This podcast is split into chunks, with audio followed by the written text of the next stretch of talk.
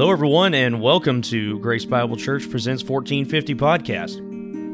I'm your host, Craig Gardner, and we're glad that you're here joining us on this Easter holiday today. The holiday this year has a very different feeling than previous years due to the fears and restrictions following the COVID 19 coronavirus pandemic. There have been cancellations of events, closures of all types of businesses and churches, including our very own. Many people have lost their jobs and, in turn, their health care due to this outbreak. This virus has affected everyone in the world in one form or another. It has not only had physical effects, but also huge financial and economic impacts as well. We must all take caution and respect what we must do as human beings to get past this illness, but we can take solace and comfort knowing that we have a living God who is in control. We have a merciful and loving God that sent his only begotten Son to die, be buried, and rise again after three days, all according to the Scriptures, and to save us from our sin nature, our old man. What grace, what joy we have in our Savior, the Lord Jesus Christ. What fantastic things must our Lord be planning? This year, since we cannot meet with each other in person, I decided that we should have our worship and fellowship together through technology. I wanted to bring a few devotionals with some acoustic songs along the way. And thanks be to God for this ability to stay in touch and to keep the Word of God out there to help believers and non believers alike.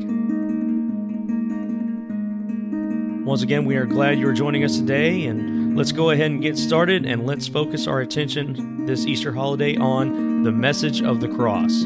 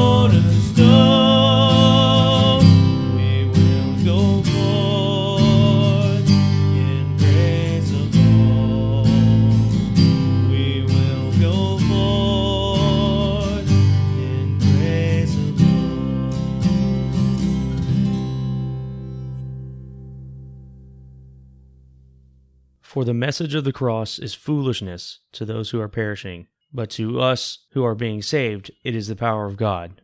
1 Corinthians 1, verse 18. The cross is almost universally recognized as a symbol of Christianity, yet few people understand its true significance. When Paul speaks of the message of the cross, he's not concerned with the cross as an object or symbol, nor is he concerned with merely the historical facts of Christ's crucifixion. The Greek word for message is logos, which is most often translated word. A word is used to express or convey a thought, idea, or concept. For example, the Lord Jesus Christ is referred to as the Word in John chapter 1 because he is the expression of God. We read in John 1:18, "No one has seen God at any time. The only begotten Son, who is in the bosom of the Father, he has declared him or led him forth so he could be seen." Jesus told his disciples, He who has seen me has seen the Father. John 14 9. The message or word of the cross refers to the meaning or significance of Christ's death on Calvary. While the figure of a cross might symbolize Christianity to the world, most people have never trusted in Jesus Christ as Savior. They are perishing, which means they are spiritually lost, separated from God because of their sins. To them, the message of the cross is foolishness it makes no sense, it has no real meaning. Whereas to those who have placed their faith in Christ and his finished work on Calvary, the message of the cross is the power of God to save them from their sins. What is the message of the cross? In 1 Corinthians 1 23 through 24, Paul addresses three key aspects of the cross which we need to consider if we are to understand its true meaning. But we preach Christ crucified to the Jews, a stumbling block, and to the Greeks, foolishness. But to those who are the called, both Jews and Greeks, Christ, the power of God, and the wisdom of God. Paul's opening words are We preach Christ crucified. The first area of consideration is Christ, the person on the cross. When Jesus entered the area of Caesarea Philippi, he asked his disciples, who do men say that I, the Son of Man, am? They answered him, Some say John the Baptist, some Elijah, and others Jeremiah or one of the prophets. Most people today would respond much like the Jews of Jesus' day.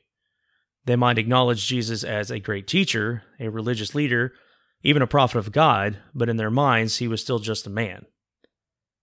As we contemplate the person on the cross, it is vital that we understand Jesus was so much more than this. He was, as Simon Peter boldly declared, the Christ, the Son of the living God. Jesus is the Christ, Israel's promised Messiah, anointed by God to sit upon the throne of his father David. What the Jews did not seem to understand was that the Christ, who was prophesied throughout the Old Testament scriptures, is also the very God of glory. The week before he was crucified, Jesus asked the Pharisees a question which proved this very point. In Matthew chapter 22, verses 41 through 46, it says, While the Pharisees were gathered together, Jesus asked them, saying, What do you think about the Christ? Whose son is he? They said to him, The son of David. He said to them, How then does David in the Spirit call him Lord, saying, The Lord said to my Lord, Sit at my right hand till I make your enemies your footstool? If David then calls him Lord, how is he his son? And no one was able to answer him a word, nor from that day on did anyone dare question him any more. The scriptures clearly teach the deity of Jesus Christ. There are many declarations of this fact throughout the scriptures. There are hundreds of Old Testament prophecies which were fulfilled in Jesus Christ. On two separate occasions, the Father testified of Jesus saying, This is my beloved Son, in whom I am well pleased. Jesus himself asserted his deity on numerous occasions. He also demonstrated he was God through his wisdom and knowledge, even at 12 years of age. The many miracles, wonders, and signs Jesus performed were clearly things that only God had the power to do, calming the winds and the sea with his command, healing all manner of sickness and infirmity, feeding 5,000 families with a young boy's lunch, even raising the dead, including Lazarus, a man who had been dead for four days. Jesus' perfect sinless life is amazing proof that he was truly Emmanuel, meaning God with us. Jesus' unique birth, being born of the Virgin Mary, also confirms he was the Son of God. His birth is often referred to as the Incarnation because Jesus, the eternal Word of God, became flesh and dwelt among us, and we beheld his glory, the glory as of the only begotten of the Father, full of grace and truth. Why is the deity of Jesus so important? Why is this truth such a vital part of the message of the cross? The answer can be found by considering Jesus' purpose for coming into this world. Jesus did not come just to be a great teacher, though he was the greatest teacher who ever lived. Jesus did not come just to help people by healing their diseases and casting out demons, though he certainly did so. Jesus did not come just to provide a great example of how to live, though his life, in many respects, provides a wonderful example of how we should live. God the Son took upon himself a body of flesh and became a man so he could die, specifically so he could die for our sins. All of us have sinned, therefore we fall short of the glory of a holy and righteous God. In his judgment, God declares the payment that must be made for our sins is death, for without shedding of blood there is no remission or forgiveness of sins. The Old Testament sacrifices pictured God's requirement for an acceptable substitute for sin, an animal such as a lamb, goat, ram, or bull that was without blemish. Yet those animal sacrifices could only cover sins temporarily. They could never take away sins completely. A better sacrifice was needed, but the offering had to be without blemish or sinless. Only God is sinless, so only God was qualified to offer himself as a sacrifice for the sins of man. But God is a spirit and has no blood to shed. This is why God the Son became flesh, so he could shed his blood and die on the cross as a sacrifice for the sins of the world. John the Baptist declared him to be the Lamb of God who takes away the sin of the world.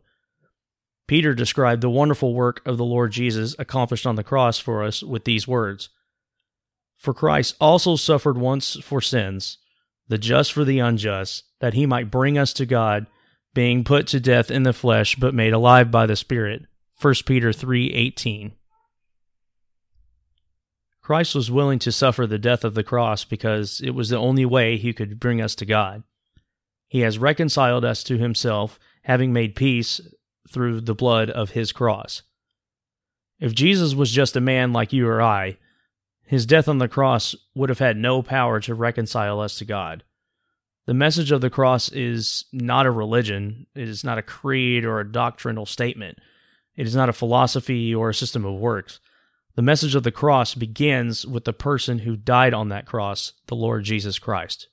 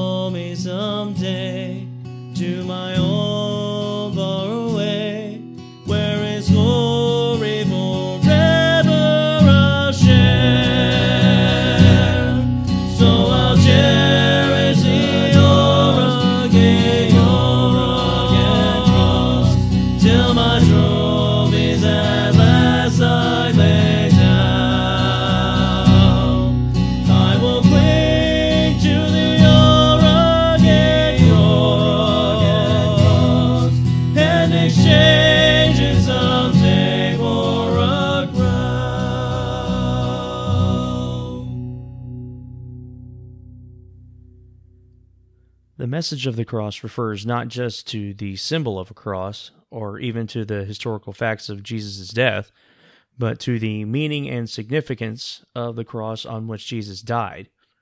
Three key aspects need to be considered in order to understand the true meaning of the cross. We looked at the first of these considerations, the person on the cross. While the world considers Jesus of Nazareth to be merely a man, the scriptures plainly declare and give overwhelming proof that he is exactly what Simon Peter boldly declared of him You are the Christ, the Son of the living God. It is vital to see that the person who died on the cross was very God himself, who became flesh and dwelt among us, that he might shed his blood for our sins. In this issue, we consider the second important aspect of the message of the cross the price of the cross. Imagine what it would be like to know exactly when and how you would die. From a human standpoint, such knowledge could be quite distressing. The Lord Jesus spoke of how this knowledge of his own death distressed his soul. In Luke 12 49 and 50, it says, I came to send fire on the earth, and how I wish it were already kindled. But I have a baptism to be baptized with, and how distressed I am till it is accomplished. Jesus would send fire on the earth through his death. It was also his death he had reference to when he said, I have a baptism to be baptized with. Many people think baptism always refers to a water ritual, but its basic meaning is identification. Jesus was to be identified with our sins when he went to the cross. Jesus spoke of the deep distress his impending death caused him and expressed his heartfelt wish that it were already accomplished. After making his triumphal entry into Jerusalem the week before his crucifixion, Jesus uttered these words Now my soul is troubled, and what shall I say? Father, save me from this hour, but for this purpose I came to this hour. John twelve twenty seven. What was so distressing and troubling to Jesus' very soul? It was not just the prospect of physical death, but the death of the cross. Philippians 2 8 distinguishes between these two things. When Jesus left the glory of heaven to become a man, he became obedient to the point of death, i.e., physical death. But this verse goes on to say, even the death of the cross. There is a death, and then there is a death of the cross. They are not the same thing. Jesus' death on the cross meant terrible sufferings for him on several different levels. Physical sufferings. The physical sufferings Jesus endured were as harsh as those any man has ever experienced. He was struck about the head with a reed or rod. He was scourged or whipped until his back was terribly lacerated. He had a crown of thorns pushed onto his head. His hands and feet were nailed to a cross, and he was left hanging there to die a slow, painful death, one of the cruelest forms of capital punishment ever devised. Jesus endured through all these sufferings for the joy that was set before him, as it says in Hebrews 12:2. Public shame. The public shame Jesus was put through was an extremely humiliating experience. During his trials, Jesus was slapped and spit on by the Jewish rulers. The soldiers put a purple robe on him, placed a reed in his hand, and mocked him, saying, Hail the King of the Jews. He was paraded before King Herod, who questioned Jesus and heard numerous accusations about him from the Jewish rulers. When Jesus refused to answer, Herod and his soldiers treated Jesus with contempt and mocked him. When he was delivered to the Roman centurion to be crucified, Jesus was led through the crowded streets of Jerusalem to the place of his crucifixion, being forced to carry his own cross. It must be remembered that crucifixion was a punishment reserved for the worst of criminals. He was crucified alongside two thieves, wicked men who were deserving of this type of death. As he hung on the cross, Jesus endured repeated blasphemy and taunts from the Jewish rulers who cried out, If you are the Son of God, come down from the cross. Yet when he was reviled, he did not revile in return. When he suffered, he did not threaten, but committed himself to him who judges righteously. Personal sorrow. Jesus also suffered tremendous personal sorrow throughout this ordeal. Consider how Jesus must have felt when Judas Iscariot, his own familiar friend, betrayed him with a kiss into the hands of the Jewish rulers, when all of the disciples forsook him and fled after his arrest in Gethsemane, when Simon Peter denied three times even knowing who Jesus was, when his own people preferred to have Pilate release Barabbas, a notorious murderer and rebel, instead of him, and then cried out for Jesus to be crucified. He came into his own, the very ones he had created, and they did not receive him. How this must have deeply hurt Jesus on a personal level. Yet, as Jesus anticipated these sufferings he must soon undergo, they were not the real reason for his great distress. Jesus' soul was troubled, knowing he would soon face a period of silence. After Jesus had hung on the cross from nine in the morning until noon, Matthew described what followed. Now, from the sixth hour until the ninth hour, there was darkness over all the land. And about the ninth hour, Jesus cried out with a loud voice, saying, Eli, Eli, Lama Sabachthani. That is, My God, my God, why have you forsaken me? Matthew 27, 45 through 46. During this three hour period, Jesus endured an unbearable period of silence, silence from his Father. There was no communion with him, no help from him, no comfort from him, no strength from him. The Father had utterly forsaken his son, abandoning him completely. During the early hours of his crucifixion, Jesus prayed, calling God Father. But during that period of darkness, Jesus could only cry out to him, My God, my God, asking the piercing question, Why? Being very God, Jesus certainly knew why the Father had forsaken him. His cry of despair in the form of a question shows how painful the anguish was he felt at the time. The 22nd Psalm prophesied of the anguish Jesus would experience hanging on the cross. My God, my God, why have you forsaken me? Why are you so far from helping me, and from the words of my groaning? O oh my God, I cry in the daytime, but you do not hear, and in the night season, and am not silent. But you are holy, enthroned in the praises of Israel. Our fathers trusted in you. They trusted and you delivered them. They cried to you and were delivered. They trusted in you and were not ashamed. But I am a worm and no man, a reproach of men, and despised by the people. Psalms 22 1 through 6. This passage gives us a little more insight into the pain Jesus experienced as his father forsook him, and it answers a question Jesus asked from the cross why? Why have you forsaken me? Christ declared to God the Father, You are holy, but I am a worm. Verses 3 and 6.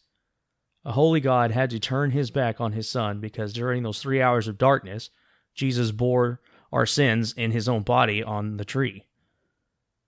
The one who knew no sin was made sin for us, that we might become the righteousness of God in him.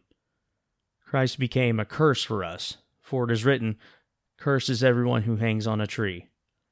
God's full wrath and judgment were poured out on his beloved Son while he bore our sins on that cross.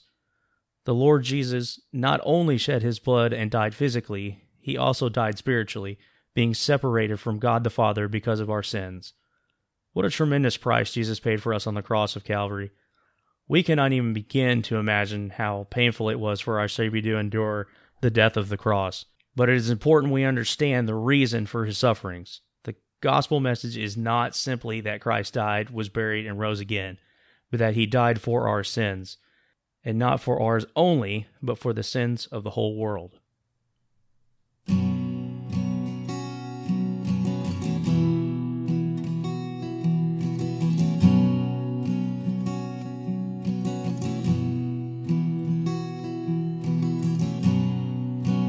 One day when heaven is filled with his praises, one day when sin was as black as could be, Jesus came forth to be born of a virgin, dwelt among men, my example is he. The word became flesh and the light shine among us, His glory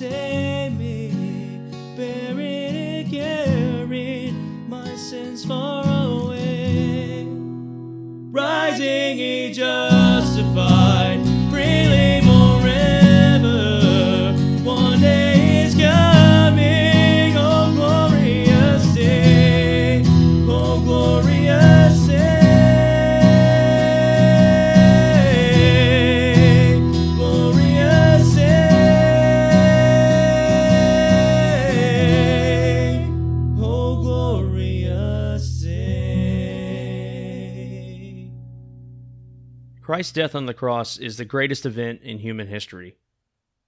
By sending his Son into the world to die on Calvary for our sins, God made it possible for sinful men to be reconciled to him through faith in the simple message of Christ and him crucified. Jesus' death opened the way for all men to be saved from their sins and receive the gift of eternal life.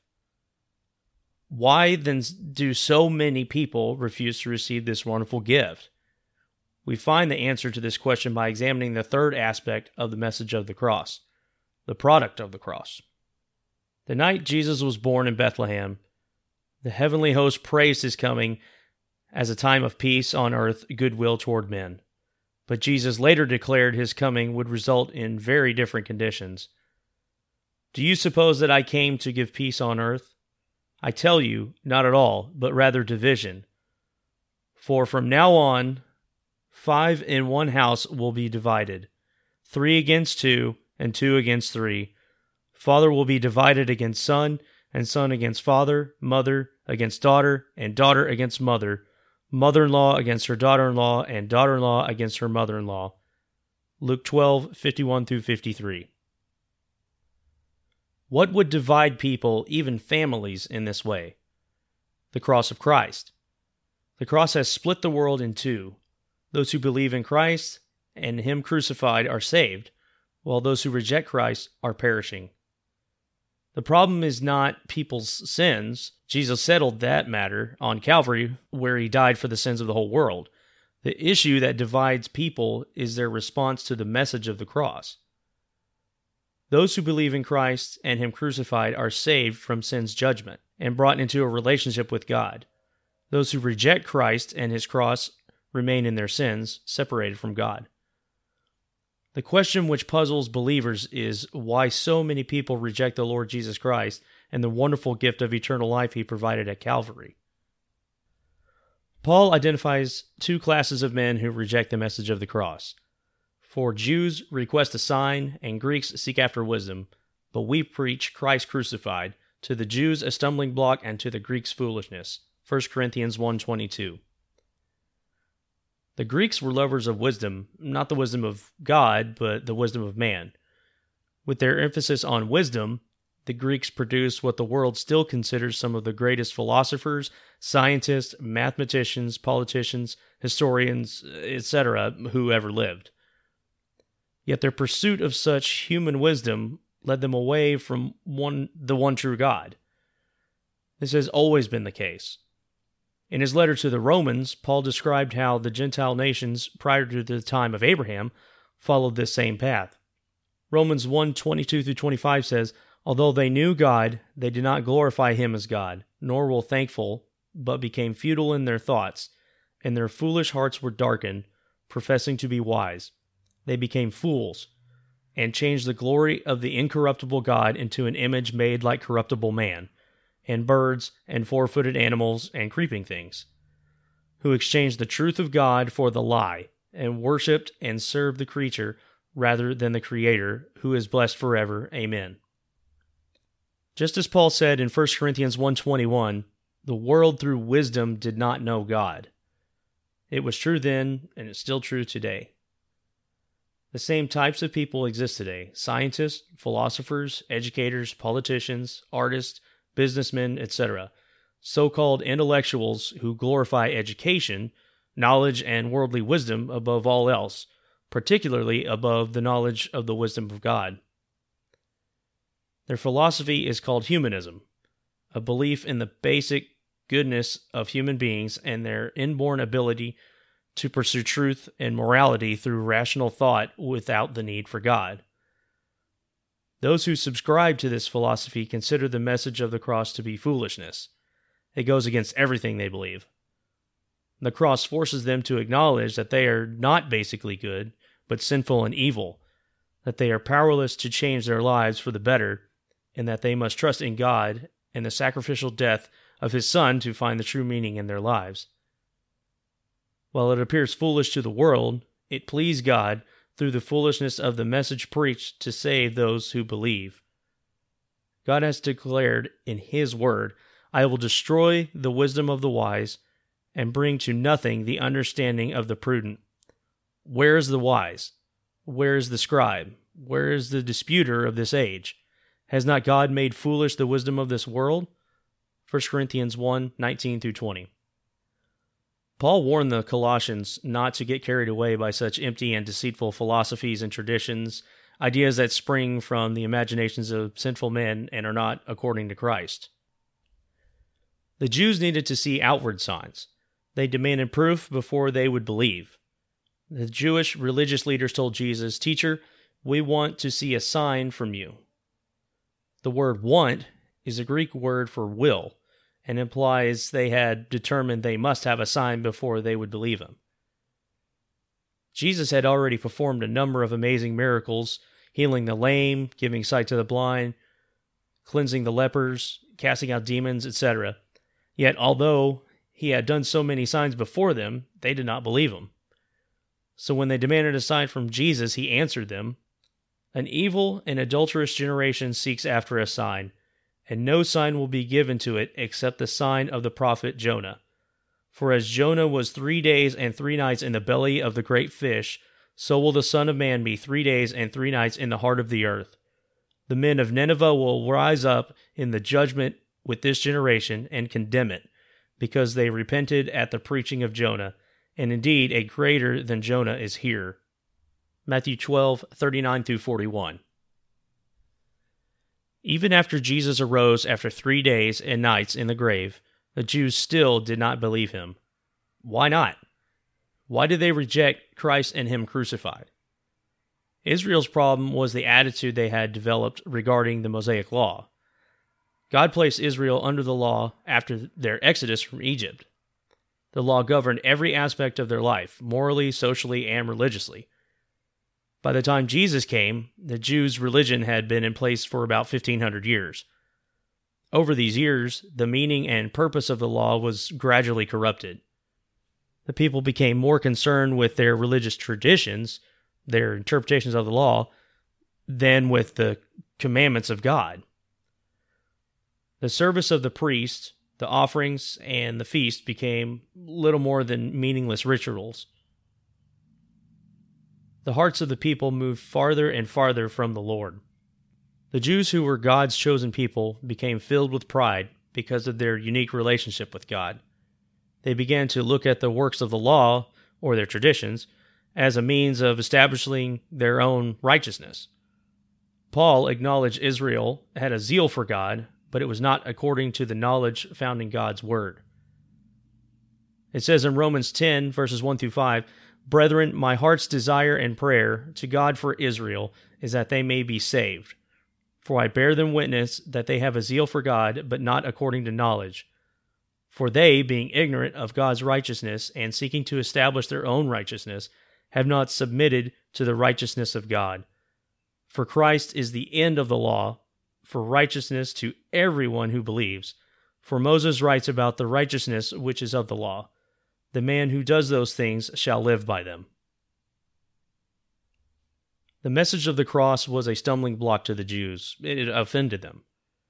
Yes, they were looking for a Messiah to come and save them, but not from their sins. They were looking for a Messiah to deliver them from their enemies, the Romans. The Messiah they envisioned would be a powerful political leader Jesus was not what they were expecting at all. Born to a poor family, raised in the small village of Nazareth, meek and humble in manner, teaching things most people did not understand, challenging the authority of Jewish leaders, and indicting them as sinners. This was not their idea of a Savior. Today, many people are much like the Jews of Jesus' day. They too are religious, and while they may not practice Judaism, they still focus on the outward show, the religious ritual. Paul describes them as having a form of godliness but denying its power, and he warns us from such turn away.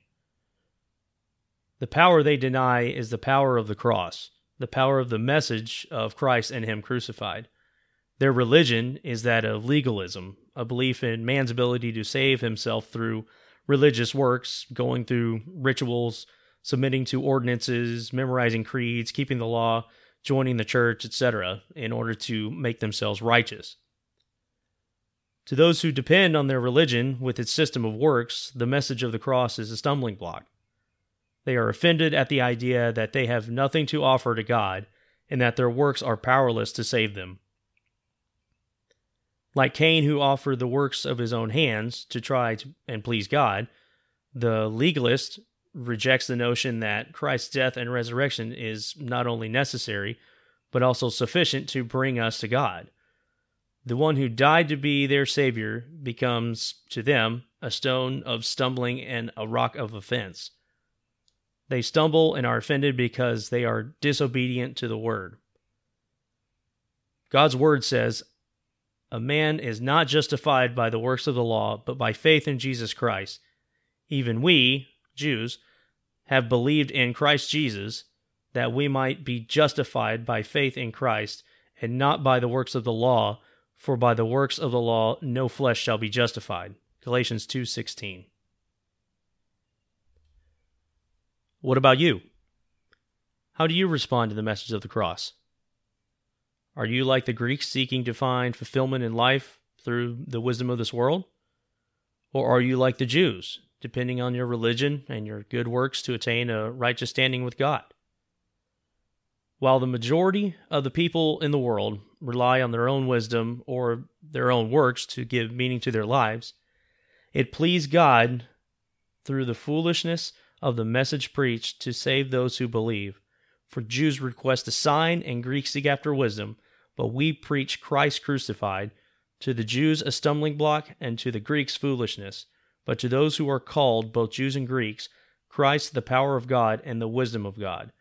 1 Corinthians 1 24 through 24.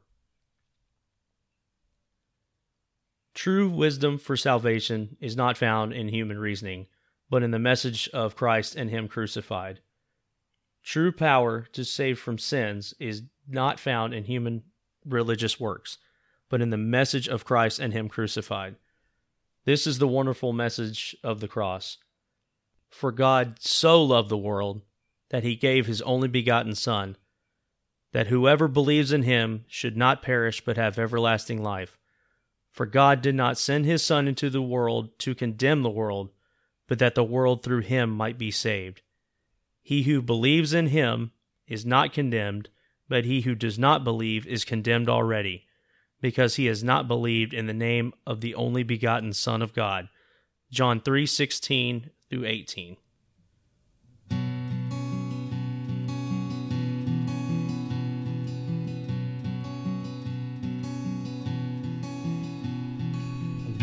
My sorrow and dead in my sin. Lost without hope, with no place to begin. Your love made a way to let mercy come in. When death was arrested and my life began. Past was redeemed, only beauty remains. My orphan heart was given a name.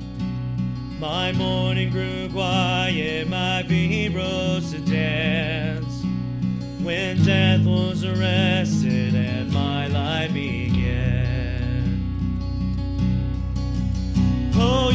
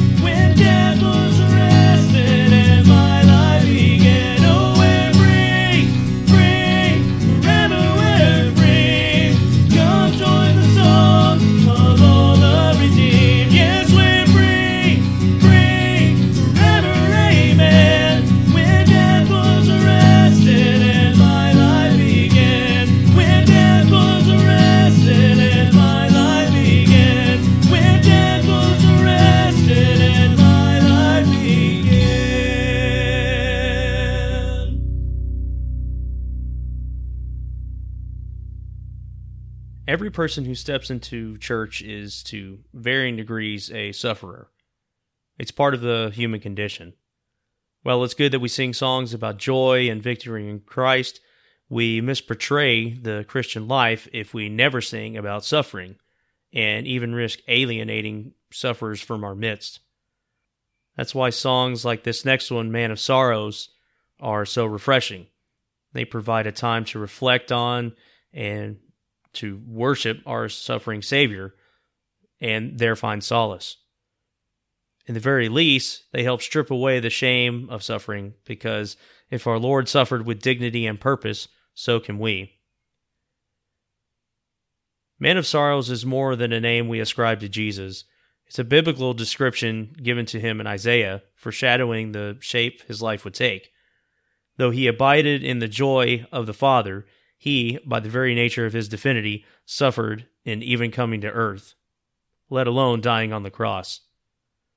Isaiah 53, the most direct Old Testament prophecy about Christ's atonement, reflects upon the scope of his sorrow, his rejection in life, and especially in death. He was despised and rejected by men, a man of sorrows and acquainted with grief. And as one from whom men hide their faces, he was despised, and we esteemed him not. Surely he has borne our griefs and carried our sorrows, yet we esteemed him stricken, smitten by God, and afflicted. But he was pierced for our transgressions, he was crushed for our iniquities.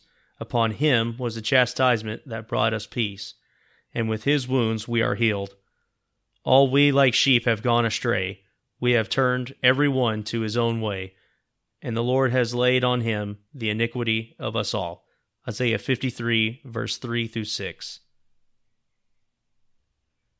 Man of Sorrows beautifully renders these divine words into verse.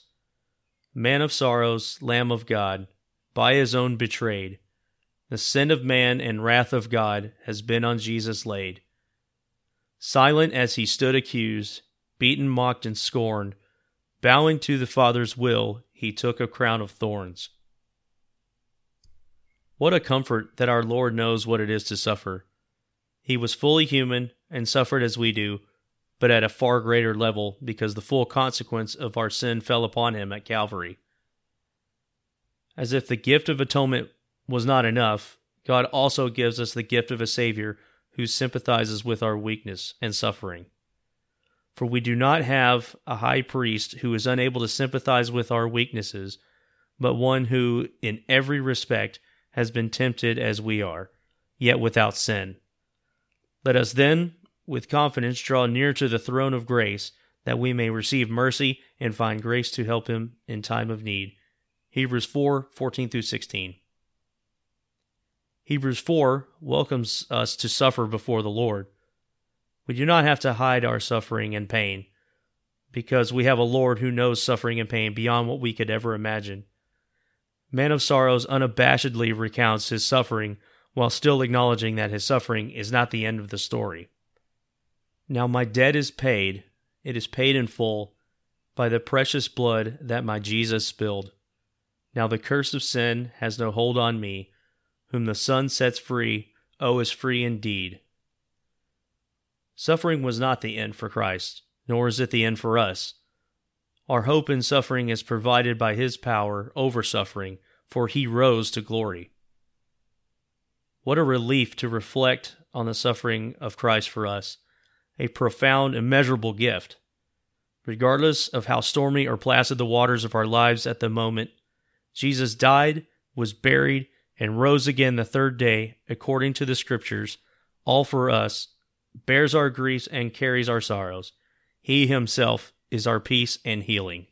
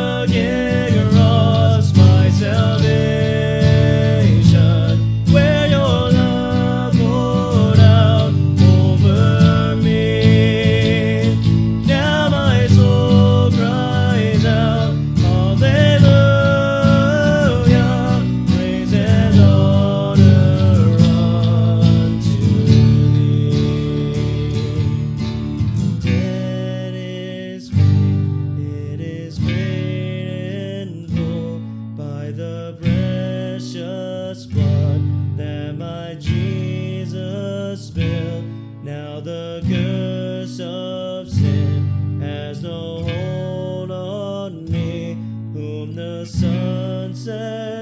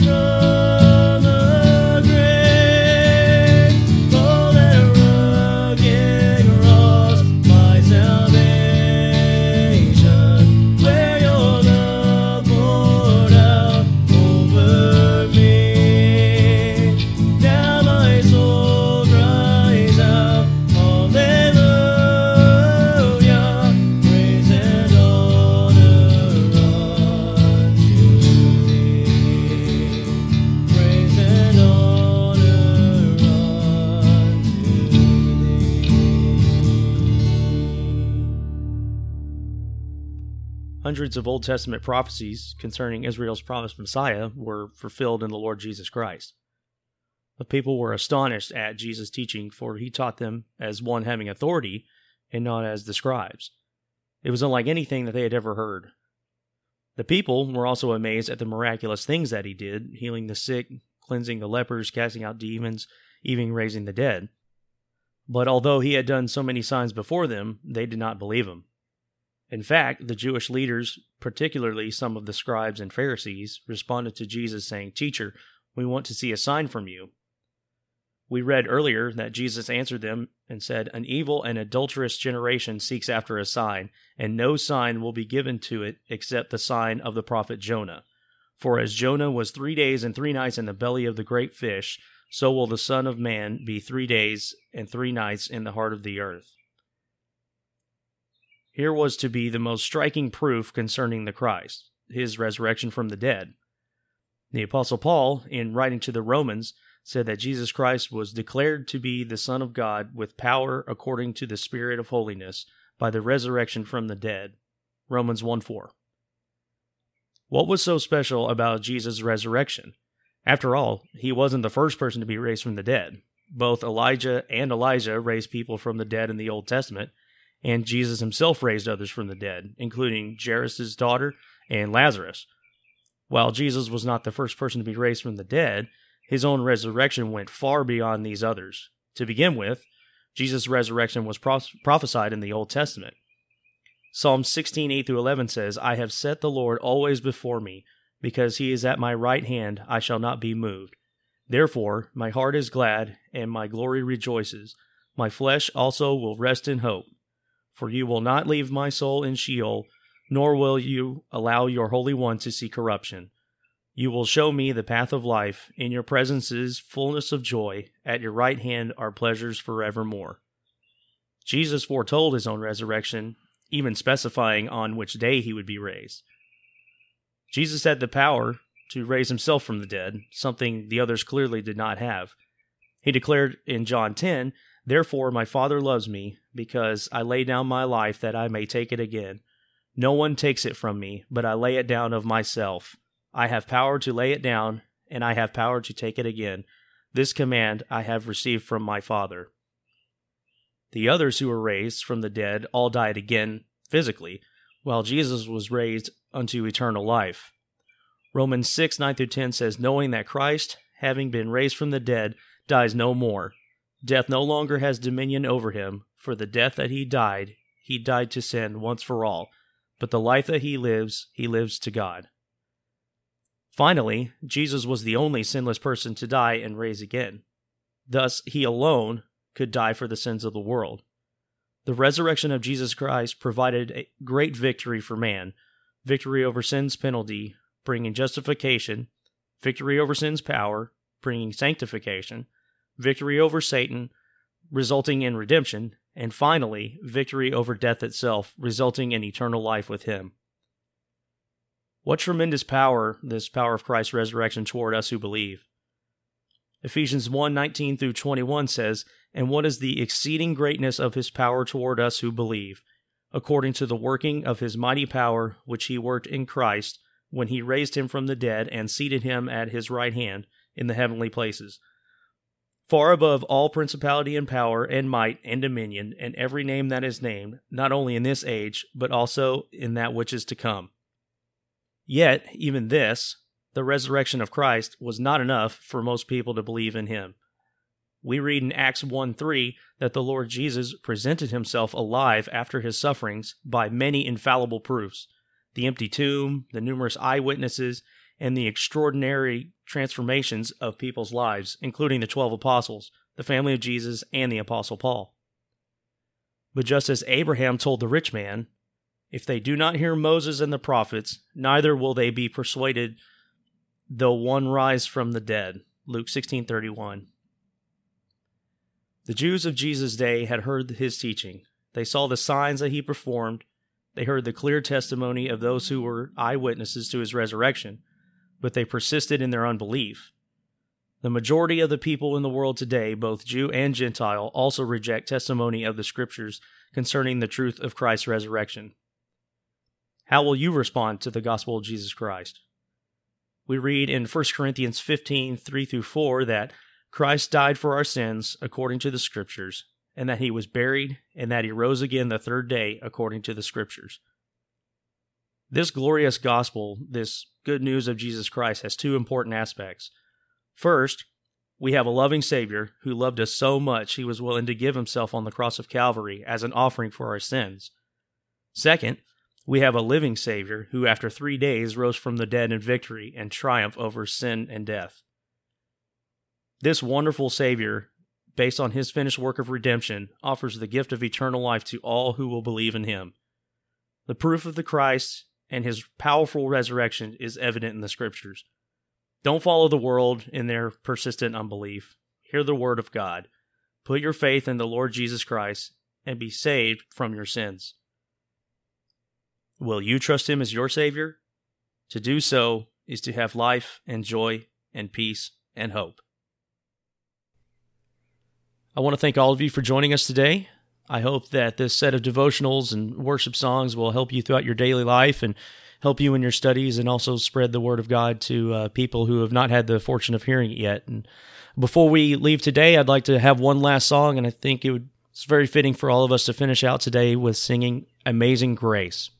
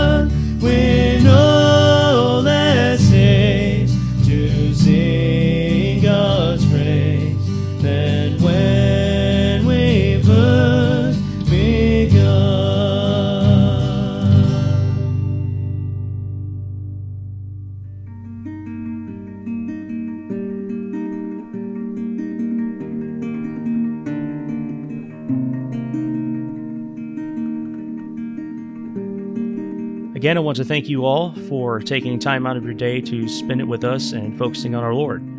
If you would like to learn more about us at Grace Bible Church, you can visit our website at www.gracebiblechurch-fw.com. There you can find all sorts of resources to help you with your studies and also to keep you up to date on the church during this COVID 19 pandemic.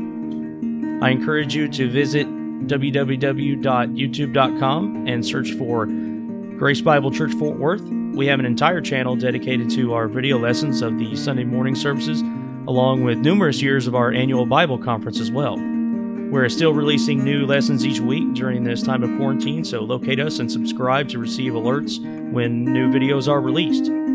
You can also find us on Facebook. Search for Grace Bible Church FW for the church's page and 1450 Podcast to locate our podcast page. There you can keep up to date on services, new videos released, and our verse of the week. You can find links to all our online resources at our SoundCloud page. Visit us at www.soundcloud.com slash Grace Bible Church FW to find our main page and like and follow us there. From all of us at Grace Bible Church, we thank you and we wish you a very happy Easter with all of your families. May the Lord bless you.